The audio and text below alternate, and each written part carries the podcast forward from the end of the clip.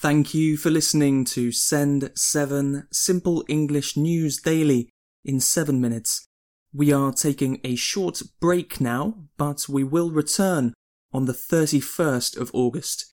To receive an email reminder, go to send7.org slash subscribe.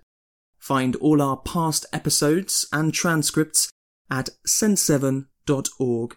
We will see you on the 31st of August with the most important stories in the world in slow, clear English.